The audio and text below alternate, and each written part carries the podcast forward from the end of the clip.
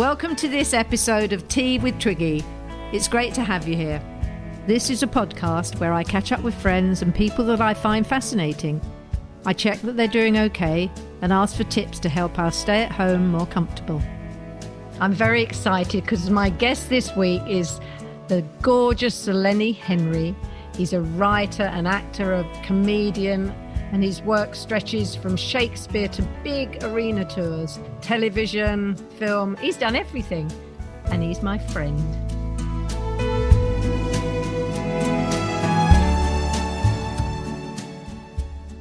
Lenny, hello. Hello, Twigs. Look at you. Oh, How lovely. you. Oh, thank you. It's so lovely of you to join me for virtual tea. Have you got a cup of tea? I've got I've got English breakfast this morning. Um, I just got a very tiny one because I just thought it, might be nice to be very. People can't see this. He's got the smallest cup of tea I've ever seen. Oh, it's terribly dainty, Lenny. Are you a tea drinker or not?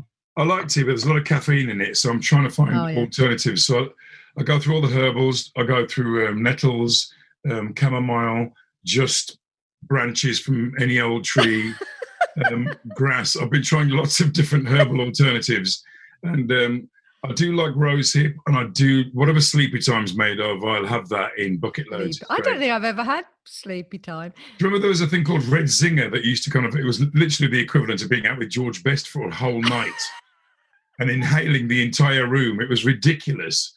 That's Red Zinger. Organic crack cocaine. So, how have you been through this absolute madness we're going through?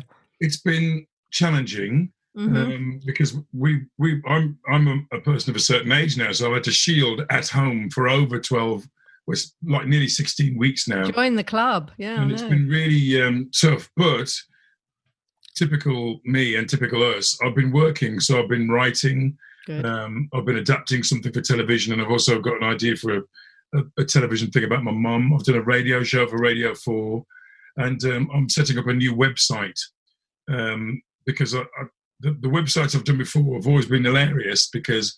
I start off with every good intention in the world, and then about a month in, I go,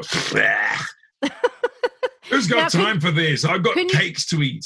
Can you do, can you do the website yourself, or do you have to get help? Because I I I'm actually becoming quite technical doing this podcast, and I'm I'm so untechy. You're joke. very good. I, I mean, the way you've handled it so far has been ingenious.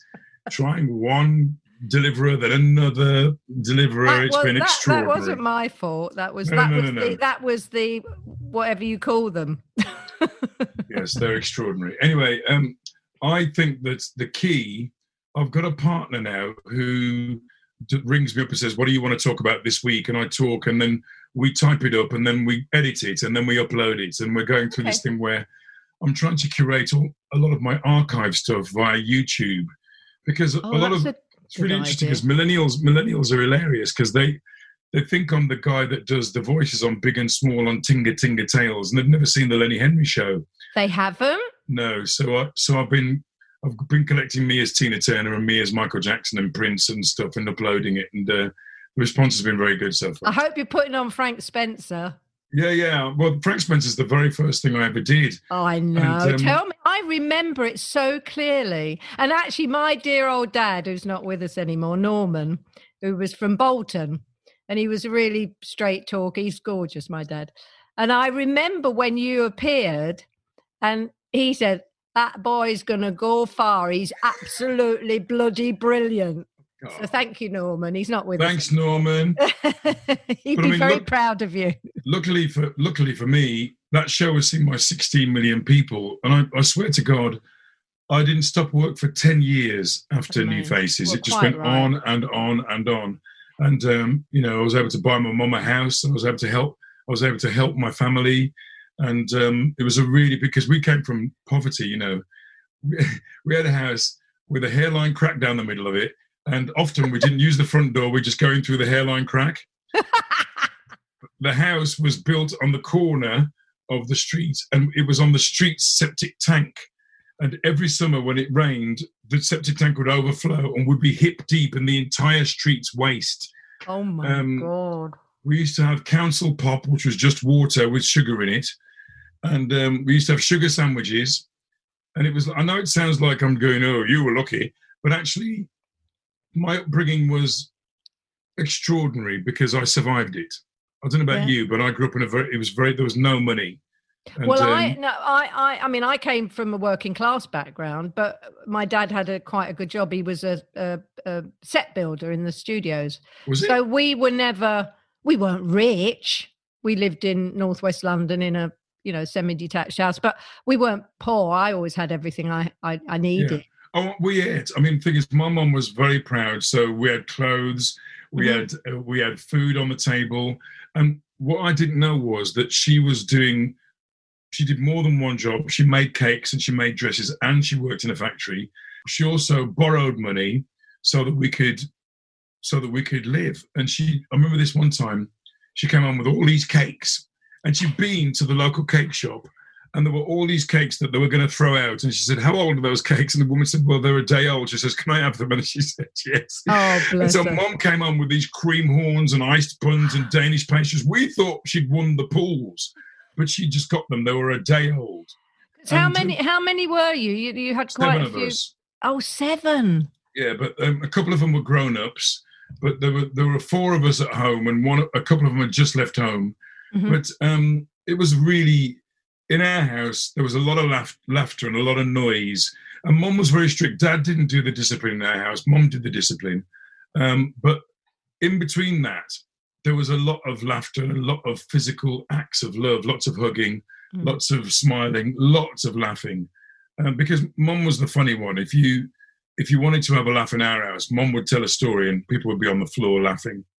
So you got her genes. You got her funny genes. I think so. I mean, I think she would she would mispronounce words. She'd say she wouldn't say certificate. She'd say ticket. Go and get your go and get your bird surfeit ticket. I want to look at it for a, for a sec. She wouldn't say film. She'd say flim. I want to watch a John Wayne flim. Go and get me a bucket of ice. She used to chew ice ice cubes with just that was it like like crunch them. That's hysterical. She used to eat hot peppers straight from the jar. So the hottest peppers imaginable. She'd sit and watch a John Wayne flim and she'd eat the hot peppers from the jar. And flames would be coming out of her ears. And we was Oh. looking at her going, How is she doing that? That's amazing. she was and she was a great storyteller. She had great powers of description. And um, I would watch her and I'd look at the re- the way everybody else was reacting, and I think something in me went, "I want that. oh, I, so I that want to do that." yeah, yeah. But she must have been blown away when what happened to you happened. Yeah, she was. Um, she was angry that I went for the audition when I was 15 because I bunked off school. I put on my Sunday school clothes. I had, a, I had a, a black and white stripy jumper, black trousers with a crease in them, and black shoes from Clark's. And um, the guy, Mike Hollis, who was my manager at the time, I was only 15, remember, drove me to the audition at this club in Birmingham. And it was, I mean, it stank this place. Why do clubs smell during the day? It had a sticky carpet and it stank of wee and fangs. So you were kind of so you got through all that. You signed in. Then you went into the, this audition place. It was girls in costumes. There were fire eaters. There were jugglers. There were comedians. There was a dog act. This is where I was enveloped and entranced by the world of showbiz. I'd- I'd never seen it before because I don't know about you, but when I, when you grow up in a working class family, Mm. you sort of think show business is for them. Show business wasn't for us. And suddenly I was in it. There's there's a guy eating fire over there. There's a guy with a dog making the dog dance. There's a woman. There's a woman juggling. There's a and there was another black comedian, and there was another black comedian who told terrible jokes, and they just said next. And then at the end of the day, I got there at nine thirty in the morning, and then at the end of the day, about six o'clock, they called my name. I've been there all day, and I'd seen all these people. Next, next. Nobody got through. Next, and um, I walked on stage, and I went, "Thank you very much," and they all laughed. And I, was doing Tommy Cooper. Thank you very much, ladies and gentlemen. I don't know what I'm going to do, but I'm going to try and get it over with because these people down here keep saying next, ladies and gentlemen. And I don't want to be next. I want to be, easy ticket. You're going to be on television. So I'm going to keep it short. And they were laughing, and I thought, this is great. And, and I did Dave Allen. You know, I had the finger. oh, brilliant. Good evening. A little Irish fellow walked into a bar. You know, I did all that. And I did Tommy Cooper. I did Max Pike. Here's a funny story. I did all these impressions. and it, and it kept, they kept, they kept not saying next. And it went on for about 10 minutes. And eventually I had to kind of go, um, anyway, thank you very much for listening. ta And I did a weird bow and I got a standing ovation, my first ever standing ovation. And um, suddenly there were all these all these people from Birmingham rushing me saying, all right, that was a very good spot, young man. Now, if you want to, if you want an agent, here's my card printed out at the station. You know, here's my card, here's my number. Call these. And suddenly, I was inundated with all these people saying, "I want to be your manager. I want to be your agent." But luckily, I had my own manager there, Mike Hollis, and he said, "Out of the way. He's with me. He's my he's my client. I'm looking after him." And that was my introduction to show business. Amazing. And then when I got home, at about 7.30, Mum said, where have you been? You were supposed to be at school. And I said, um, I went to the audition. What audition? I went to the audition for New Faces. New Faces? Oh, you mean? What did you do? And I said, I did impressions. She said, do them for me now. What? Do the impressions for me now, or you're not going to get chicken rice, dumpling, and banana. So I had to stand there in the front doorway doing my entire act for my mum, who stood there with her arms folded, watching me. And then after a while, she gave a laugh and she said, All right, you can go and eat. And she let me in because she knew the world was about to change. And then January the next year, I went on telly and I was seen by 16 million people. And at the end of that performance, I won. And I said hello to mom live on air. She looked at me because we were watching it together and she went, All right then. And that was it. That was the beginning of my career. And she never got in my way. She always encouraged me. And um, it was tough though, the first few years. Was it? Very, very tough. I mean, what was it like for you? Because you you started young as well, didn't yeah. you? I'd say it's a sim. I mean, it's it's different, but it's kind of similar. You know, I to be a model. You know, models in those days. I'm talking about. I'm you know I'm ten years older than you, so this was mid '60s, and all models came from middle class or posh families, uh-huh. and it's something they you know if they were photographic enough or could do the catwalk, they did that until they got married or whatever uh, and so I don't think until that mid 60s period there'd been anyone from working class. Plus, I was tiny. I was funny little thing with skinny legs. And I was only. You captured the nation's imagination, didn't you? You captured the, captured the world's imagination. Well, I think it was, you know, timing and play. I mean, listen, it was as big a shock to me as to anyone else when it happened, because. I would never have tried to do, do it because in my head, models didn't come from a working class class background. They didn't look like me. I had exactly the same experience. People on television did not look like me. Yeah. And they certainly didn't they certainly didn't come from the background that I came from. So the thing of being on television and suddenly people knowing your name, well, you must have had this. Lenny, Twiggy, you must have had that. People shouting at you from across the street. I went to Leicester to do a show, a 10 minute show in a working men's club, and I was crossing the street and a bus stopped in the middle of the street. The traffic backed up for like 50 yards. And this black guy stuck his head out the window and went, All right, Lenny, Tata was very good on Saturday. Keep it going. And then he drove off. Amazing. and I thought, this is really, this is obviously a big thing. Major. But you know, isn't it? Um, how many viewers did you say? 14 million? 16 million for the 16, first episode. I mean, that is million. amazing, isn't it? You, yeah. no, but nobody gets that anymore, do they? Because I suppose there's so many channels. There were only three channels back in the day. Do you remember? But three also, channels. new to get on new. I can remember, you know, watching it every week. You know, it was it was the show you had to watch. So I mean, to be on that and to be seen by that many people. Yeah, well, it literally changed my life overnight. And then I did several more shows, and then suddenly I was just Lenny Henry and I was available for hire and my manager got me work. I did the working men's clubs, which were awful. Oh gosh! You'd walk on stage and people would just read, or they'd they'd say deliberately dodgy things while I was on stage. Um, I remember this one guy just sitting there, um, just staring at me malevolently, and and I, I, I, was very brave. You know, it's weird when you're young, isn't it? I was very brave and I just carried on. But when I got off stage, I was shaking because he oh. was looking at me like he hated me, and um, some of the working men's clubs are funny because they'd say things like, uh, ladies and gentlemen, we've got a young lad now, young coloured lad, he's coming on now, and uh, give him a chance. He's not very good. Give him a chance. You've seen him on the telly. give him a chance. His dad works in a factory. He's coming on now, ladies and gentlemen, young black lad, ladies and gentlemen, Lenny Henry. And then I'd walk on stage, and then five minutes in, all the pies would arrive from the factory. The, the guy would walk in with the pies on a tray above his head and put them on the bar. And then everybody would just walk to the bar and start buying pies. And so I'd be on stage and I'd go, don't worry, I'll wait. And then he'd come back with pies and then he'd carry on. It was very funny.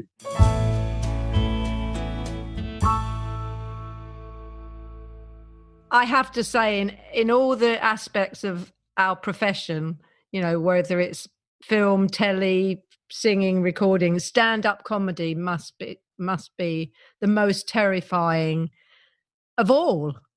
I mean, I can't imagine getting up because you you've you know, what if nobody laughs? What do you exactly? do? Well, that's the big thing. And you know what's brilliant about being young and you had this, you, you don't know. No, that's true. All you know is minute by minute you're having a great time, or somebody's being a bit mean to you and you react to that, or somebody's being kind to you and you react to that. But the actual thing of doing your job at the time that you really want to do isn't the problem. And I went everywhere, and I, I literally, I was not very good. I died. They call it dying. I died everywhere. I went. I'd go to, and usually up north, they just didn't like me up north, and you know, and I didn't know why. And then what I realised was, they didn't respect the television thing. They didn't respect Ah. the talent show thing. They wanted me to be like their comedians who had been doing it for years and years and years and knew how to entertain an audience. And I had to learn all of that in the public eye. I had to learn how to structure an act and how to go on stage and entertain an audience for an hour. So actually, looking back, it was brilliant training, right? Oh yeah, it was really good training. But in and there was some sad moments. I remember once, I remember once I came from up north, it was it was like the mid, it was the northeast. You know, I was going to say the Middle East. It was the northeast, and I came home, and I was really upset. And Mum said, "What's the matter? What's the matter with you?" I said, "It, it wasn't very good." I said, "What you crying for?" She said, "They don't like me. I don't want to do it. today." You wanted to do this. This was your idea. You, you're the one who went on television. She said, go to Wolverhampton, find jokes. What the hell does that mean? Why Wolverhampton? I don't know. But I think what she meant was I used to go and work when I was when I was 15, I used to go to all the discos in the area and I would get up on stage and I'd, I'd mess around. And um, I used to go to the Club Lafayette in Wolverhampton, the Summerhill House Hotel in Kingswinford, the Ship and Rainbow in, in West Bromwich, and I'd get up on stage and I'd do Elvis. Thank you, thank you very much. And I'd do lots of impressions and I'd get a big clap and I'd come off. And what she meant was do what you did that got you into this to cheer yourself up. Don't come here crying. You wanted to do this. Go and do the work. And I really respect my mum for that because she she was hardworking. She was a grafter, you know, two three jobs, raising all these kids, dealing with all the crap people had to deal with back in the day, racism and stuff. But she she never let it affect us. And she always stuck up for us. And this was her way of saying to me, you wanted to do this, do the work that gets you through this bit. And so I, I did the work. Do you remember when you said your mum facing the racism? Do you remember? Do you remember that, or did she protect you from that? She was brilliant. She protected us from it. Oh, and and. I only found out I was black when I was six. this kid said, You're black at school. And I went, Oh, okay. I think I'm Oh. more brown, actually. Let's get a Oh. Dulux color chart and look exactly what color I am. But um, and then I I realised there was this other thing that was called prejudice. There was discrimination, and um, you know I was one of I was one of three black kids in the entire school at one point. And then when I went to St John's, I was there were more black and brown kids there. And then when I went to Blue Coat, there were quite a lot of black kids there because the U- Ugandan Asians had come in in a big influx at that time and there were just more Caribbean kids. So I experienced racism a lot at school, but got through it. You know, I was bullied at quite a fair bit. I got called names a lot, and um, there was this one moment where um, there was a period where this kid, let's call him Billy Wilson, because that was his name. Um, he used to call me terrible names. Go- Oh. every time I came into school, all the racist names you could think of. And he would put his fists up and we'd fight and he'd keep calling me names, hit me, kick me. And I can't fight for I can't fight at all. I'm terrible. And I'll be like this, you know. and um and then one day I just decided to do jokes. This was like a revelationary day. I had a revelation. I started to say, You must really fancy me because we keep rolling around on the floor and hugging each other. And go, Do you want to fight or not, you wog, or whatever he called me? And then I Oh. said, you know, why don't you just buy me a ring and take me out to dinner and get it over with? And then and then and then after a while, people around it started to laugh at what I was saying to this guy. You know, ooh, chase me, chase me, you should kiss me now. Um, and um, they just started to laugh. And eventually they said, leave him alone. These were the people who 10 minutes ago were going, fight, fight, fight. They said, leave him alone. He's cracking gags. He's funny. Leave him alone. And eventually he did leave me alone. And um, after that, he still said the odd racist thing. But these people started coming to my defense. And I realized that comedy wasn't just a shield, it could be a weapon. Yeah. You could use jokes to repel invaders. And so that's Brilliant. what I started to do. And that's Brilliant. where I got, you know, I'm quite quick. I got to be quite quick with the comeback. And, and do you think that was the beginning? Because I know you you've you've done a lot and you've done your PhD st- studying. Is it BAME, uh, the Black Asian I don't. minority? I don't really like that. I don't really like that that term. I think oh, that's, okay.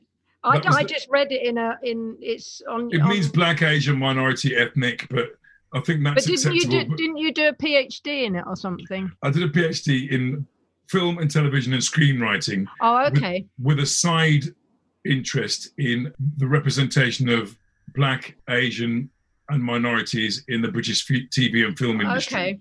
It sounds like a lot. And It um, does. I'm very impressed. but I, I think if you you've got to, I think you have to define people. Yeah. I think pe- I think people who are black or Asian or travelers or gay or trans or whatever.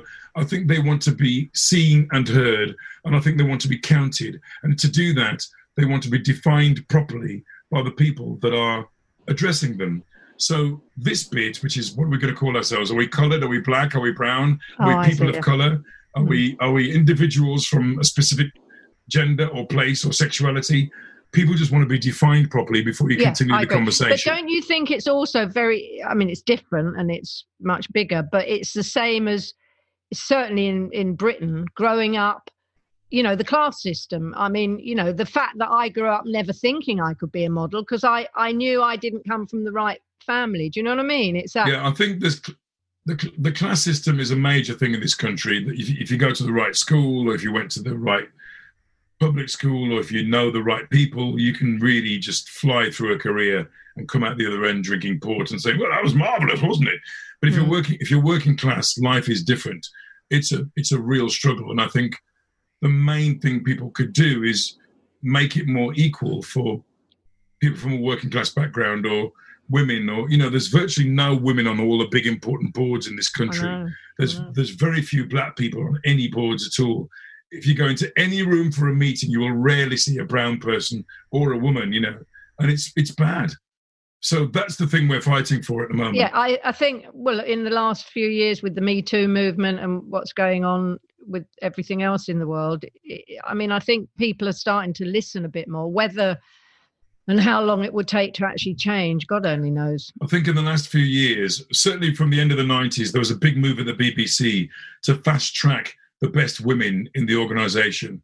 And now those women run their own companies, they run Mhm. departments at the BBC, they're really up there. So clearly, the idea of fast tracking a group of people works. Yeah. So you've got to hope that they do that with socially challenged people, people from a working class background, black people, brown people, you know, people that need it because they need more people in the upper echelons of these places. Otherwise, we're not going to see change.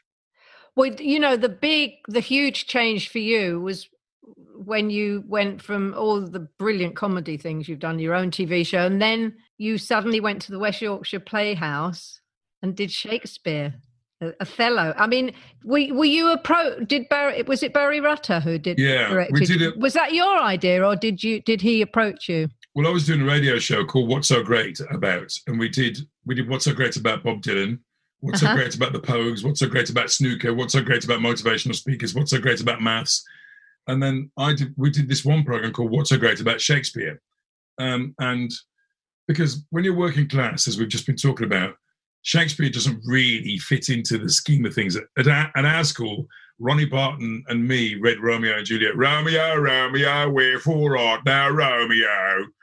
Tis the light in Juliet. Is the... It was terrible. And if that doesn't put you off Shakespeare for life, nothing will. so, um, and also when you watch Shakespeare on the telly, it was always posh people with a cabbage down their tights, lisping. How thee thy thought that Richard Pryor used to go, How thee thy thought thy thitheth, you know.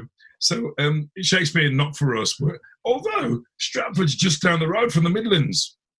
Stratford's just down the road. So anyway. Um, Presumably Shakespeare had a Midland accent. Yeah, to be or not to be, that is the question. so um, I was doing What's So Great About, and we asked Barry Rutter to come on and talk to us about Shakespeare and why working class people can do it too.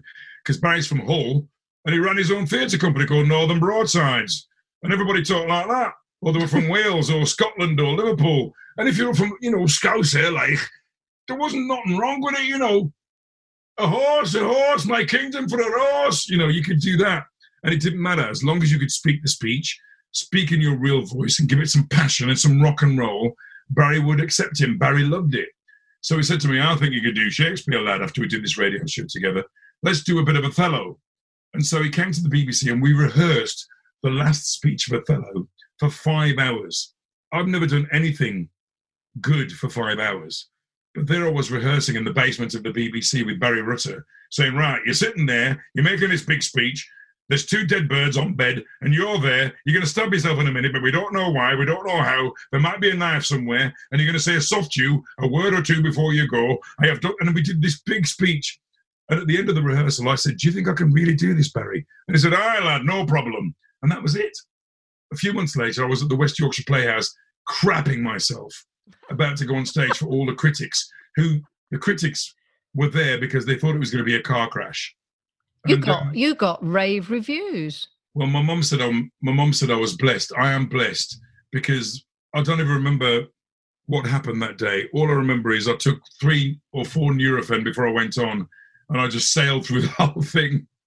I was, was going to ask you because I, when I, I mean, I didn't, I've never done Shakespeare and I didn't, do, but I did do a big Broadway musical. And the fear, because I didn't think I could ever get up on a a stage let, let, let alone a broadway stage. Mm. and but you know you do it. I mean some some the adrenaline gets you through. We were a massive hit and we ran for nearly two years. Well, i'm presuming work, you, i'm presuming you worked your conkers off. I really did. I've never worked so hard in my life. It was also what i loved about it it was a huge learning experience how you deal with audiences learning to do eight shows a week and keeping your voice in trim because it was mm. we were singing Gershwin songs which were gorgeous uh-huh. and dancing and just keeping fit apart yeah, from yeah. anything else. I went through. I mean, it was a massively steep learning curve for me doing Shakespeare. That the um, and what I loved about it was teamwork, the camaraderie.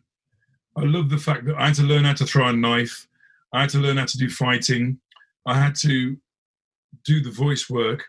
Mm. I had speech therapy lessons every day, and I had to learn my lines, and that was very difficult because you know, soft you a word or two before you go. I have done the state some service and they notes. No more of that. It's it's like it's like Chinese algebra. You've got to really figure it out. and Barry just said, "The thing about you is you've been a comedian. You've been on your own. You've been the master of your own destiny." He said, "With this, we have all got your back, Len. We've all got your back, and I'll help you learn your lines. Don't worry about it." And they did. And the entire company would meet after rehearsals and we'd sit in a wine bar running our lines Brilliant. every night. Yeah. And by the time I got to do the by the time I got to the first night, I really knew my words. I really knew it. Makes and, a um, huge difference, doesn't it? Yeah. Oh, yeah. But I agree with you. The camaraderie and the family element that grows within theatre, there's nothing like it. You don't get that in TV. You don't get it in film, really, because it's shorter and and people come and go. But in yeah, theatre, doing a show for a long for two years or even for 16 weeks. You've done six weeks of five weeks of rehearsal yeah. if you're lucky, and then you get 16 weeks. We did we exactly. did we did 16 weeks in West Yorkshire. We did six weeks on tour, and then we ran in the West End. So we we really knew each other well, and we had each other's backs. And if you forgot a line, somebody would somebody would help you on yeah, stage. That's what's amazing. Yeah, it was great. And mostly the audience don't know what happens. You think but it's huge. Doesn't it feel like a long time when you forget your lines? Oh my! I feel like it's hours. Oh God! lightning come down from the sky and kill me now. I'm never going to remember this next bit. And then somebody just gives you a nudge, and then you're off again. You know. Amazing. How many years later you were asked to go to the National Theatre by D- the lovely Dominic Cooke, who's a yes, mutual couple friend? Of years, couple of years later, Dom, I love Dominic Cooke, and, isn't he? Um, and he's so talented. But I, I did read for him. I went to you know, I went to, um, it was at the Royal Court and I, I went to the, a little room round the back there, and um, I read for him, and he was so lovely. He's so we went through the text, and um, we worked through the text every week for you know we did a couple of hours every week, and then what was great was I walked into rehearsals at the National, huge rehearsal room. I mean, nothing like the experience with the Northern Broadsides. I mean, this room was like you could you could have housed a family of ninety in this room, and we we read through the play, and then we started doing movement work, and we started doing exercise. We didn't really do the text for a really long time, and Dominic was this austere, quite grown up man who was watching the whole thing unfold because there were like 60 people in the cast or something ridiculous. And it was like a massive army being marshaled to do this play. And um and then we started to have sitting around the table talking about the text and that was where dominic really really really came into his own for me i just saw another side of dominic which was very strict he really knows his stuff he wants to know exactly what these words mean and he wouldn't let you move on until you'd explain to him exactly what that speech meant and I learned so much from him. And it was great to work with Michelle Terry and Claudie Blakley and people like Mm. that. And as and once again, you know, we were a squad. You know, by the time we got to the end of that, we were all saying, "Well, what what what, play do you want us to do next?" yeah, and What do you want us to also being being at the National Theatre must. I mean, I again, I haven't, but Lee, my husband, who you know very well, he's played the National, and it is a Marvelous man. a marvelous man, darling. He, Yeah, he the- sends the- his love, by the way. But I um, I loved him. I, I loved it. I loved it. There it was a massive honour, yeah, and I'd love to go back. I was supposed to go back and do a, a one man show about Richard Pryor, but it didn't work out for copyright reasons. But um, there's things afoot. I, I, I Oh, would good. really love to go back. I bet you will. The other thing you did that I, I did see, I didn't see Comedy of Errors, sadly. I don't think I was in the country, but I, I could do did. it for you now. Oh, will you do it for me now? Have you got time? the, the thing I did see, and you were bloody brilliant, was in Fences. Oh, thank you. August, well, you were amazing. August Wilson is um, like CNN for black people in America. He's the guy. it's un- unbelievable. He writes the things that everybody black is thinking, and then he puts it on a Broadway stage. So you get all these very, very smart, predominantly white audiences going, "Oh, okay, they think this about us. Let's, let's change our ways." You know, August Wilson is very deep, very smart, and he's passed away. But Yeah. when he speaks, America listens, and the plays are incredibly moving. They speak to the black experience. They talk about poverty. They speak about discrimination. They speak about trying to get a leg up in society. And Fences is about a dad trying to protect his family and thinking he's doing the right thing, but actually doing lots of wrong things. And it was incredibly powerful. It to do- was pow- well as an audience member. It was you were you were mind blowing. It was my it was it's one of my mem- lovely memories of a great theatrical experience. Thank you. You were brilliant. Thank Now we got to talk about because I did it after you, but you went to the palace. Yes. I did. What? Tell me about your Are experience. You're a dame. I'm a dame, darling. Marvellous. You're a sir, darling. I'm a sir. I mean, I who- got- who'd have thunk it? Me from Neasden, you from Dudley. and there's a lot of, I mean, there's a lot of politics around the royal family and and, and these honours. And there's my thing about it was that I wanted to do it because my mum would have loved it. That's the reason. Oh, That's the reason my I did it. My mum would. I know. When I, when I, did, I just remembered because I got you know I rang all my friends and said should I take this or not, and I expected because quite a lot of socialists and left wing people and things, and I expected them to go no, you can't do that, blah blah blah, colonialism. Blah, blah, blah. But everybody, even the really lefty one, said, "Yeah, you should do that. Your mum would have loved it." yeah. so would. okay and i went because i just every step of the way i imagine my mom in a very wide brimmed hat sitting there eating toffees and going yes that's my son! Go on! Oh, a cr- kiss! She won't mind! So uh, Or, it was or crunching ice. it was brilliant. Or with the hot peppers sitting there you know go on then! You want a hot pepper? So I, I just thought it was a fantastic and it was a really good day and we all went. My daughter was there and lisa was there and my sister Oh. was there. We all went and then afterwards we went and had a big meal and more friends came to the meal and i got a bit drunk and um, i kept saying king of the north like game of thrones because Yeah. I, I had a, somebody gave me a plastic crown and we had a really really good day it was a fantastic day out and it was lovely really lovely Yeah, I'm glad. I'm glad you enjoyed. I really. what was your day it like It was it was wonderful. I mean, my my elder Lee came and and Carly and Ace, my stepson, came, and they really only they say you can only take three people, and my my mum and dad aren't around, which is a shame. But my elder sister, who was like a second mum to me because she's 15 years older, that I thought mm. oh, it'd be so lovely for my sisters to come. So I mentioned it to this lovely lady I've been talking to who, who arranges everything. And she said, Well, how many sisters have you got? And I said, Two. She said, I think we can sneak them in. And my elder sister, Shirley, cried from the moment she arrived at Buckingham Palace all through the ceremony until we got to lunch. She just cried. It, I'm, I'm so happy I took them. And I, I loved it. I had you, you, you got the Queen, didn't you? Yeah, the Queen was there. Yeah, lovely. Did you get the sword? I got two taps. I was literally assaulted by an old lady with a bladed weapon. And, I have I have Prince Charles. Uh, very uh, nice. He always says, "Ah, the man himself, Prince Charles."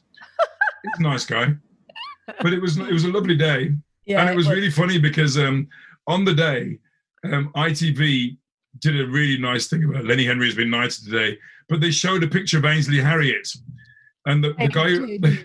The, the guy who runs ITV rang me and said, Lenny, I'm, I'm so sorry. Uh, there's been a terrible mistake. Uh, uh, don't worry. We'll fix it for news at 10. We'll fix it for news at 6. Don't worry. I said, it's fine. It's fine. It's fine. That's unbelievable. Hilarious. Unbelievable.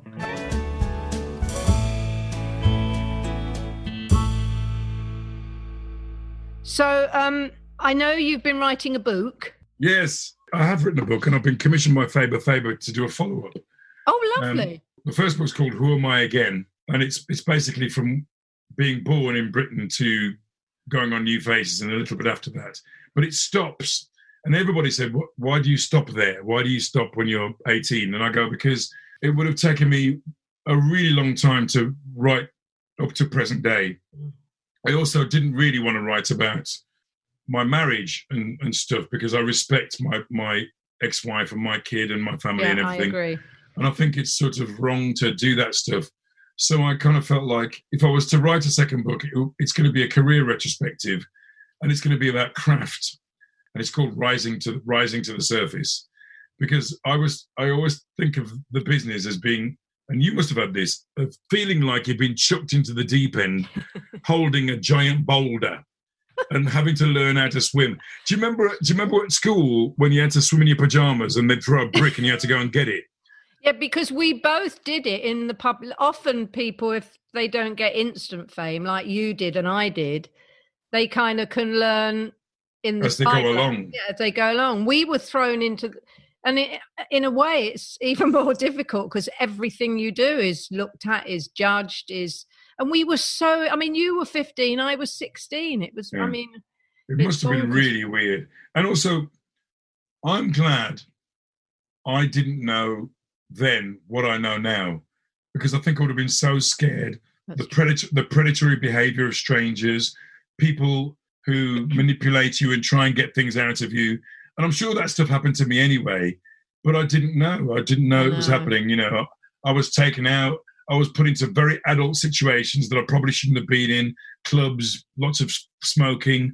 You know, I was very young and I was very naive, and to have survived it. Yeah is a is a major feat. I often, you know, I do pat, pat myself on the back for getting through that because yeah, me too. A lot of us did not survive it. I know, and and as you know, that period in the late '60s was, you know, very druggy, and I was so straight because you know, I, when I used to go to America to model from eh, eh, American Vogue at the airport because I'd come in from England with my suitcases, I'd be taken into, and because I was who I was, they just presumed, oh, she's part of the Beatles and the song, she must yeah. have drugs.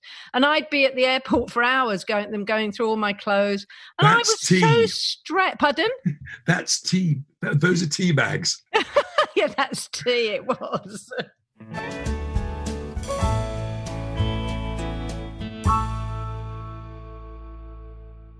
I just before you go, because I know you've got to rush off, and it's been a dream talking to you. It's been lovely talking to you.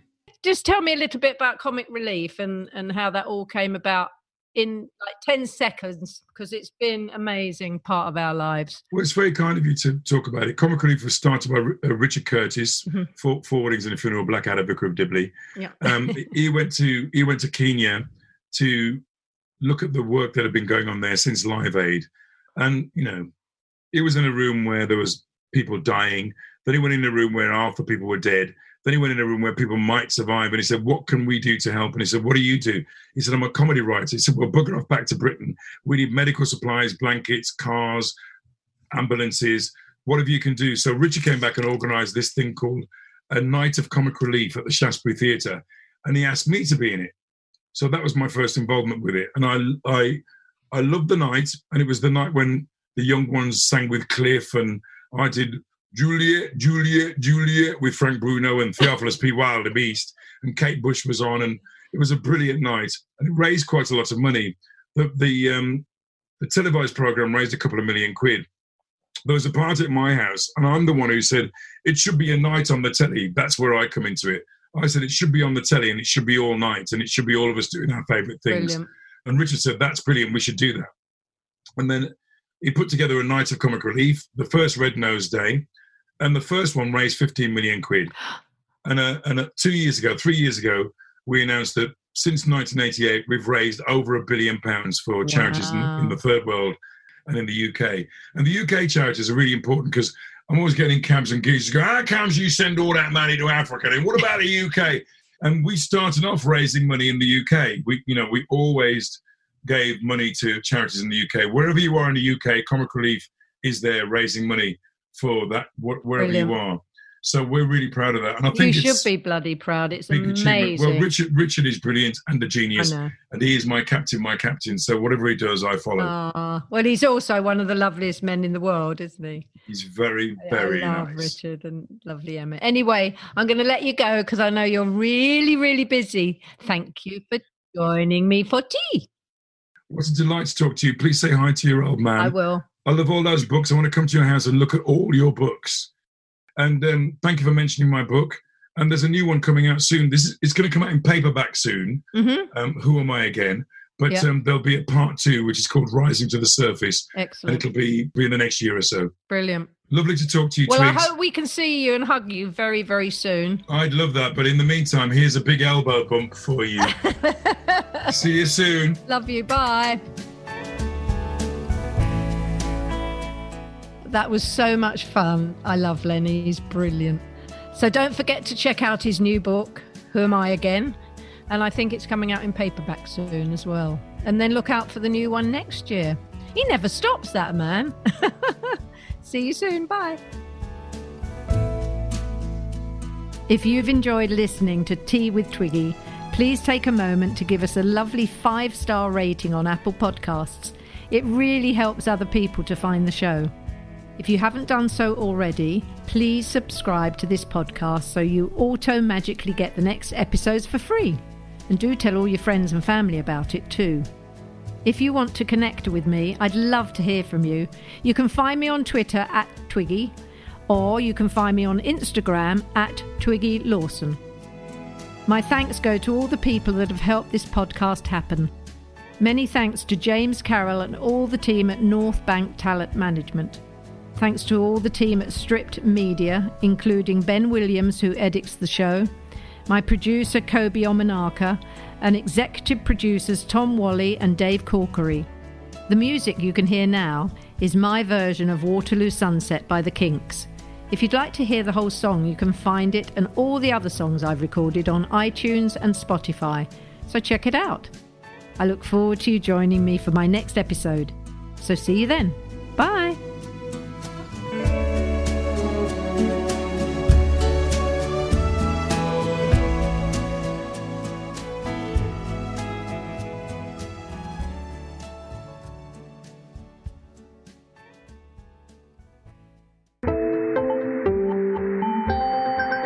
Just heard a stripped media production.